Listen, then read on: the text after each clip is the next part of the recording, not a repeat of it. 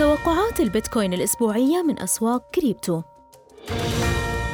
بدأ البيتكوين الأسبوع بهدوء دون تعاملات مالية كبيرة مع ارتفاع طفيف في اتجاه المنحنى السعري ولكن سرعان ما تحولت حالة الهدوء إلى تراجعات متتالية وكبيرة. تعرض سوق البيتكوين لخسائر فادحة وظل المنحنى السعري يتراجع بشكل كبير في أوقات قصيرة متقطعة إلى أن وصل البيتكوين إلى أدنى مستوى له عند اختراقه لمستوى 6000 دولار.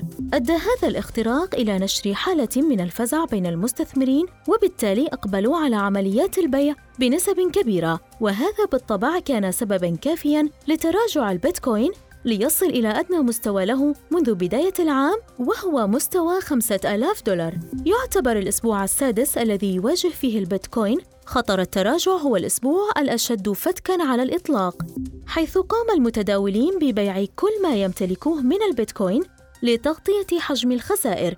كما أدت تراجعات الدولار إلى عدم إرسال الدعم الكافي للبيتكوين من الصين لذلك تكمن توقعاتنا الأسبوع القادم إلى استمرار حالة التراجعات ليصل البيتكوين إلى اختراق مستوى 4000 دولار. من ناحية أخرى تشير بعض التوقعات الأخرى التي تعتمد على الحالة النفسية للمستثمرين وتأثيرها على التداول بإقبال المستثمرين الصينيين على شراء البيتكوين باعتباره وصل إلى نقط مغرية للشراء.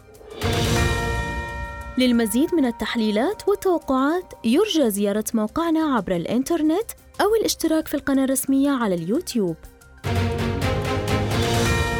مع تمنياتنا للجميع باستثمار ناجح أسواق كريبتو dot com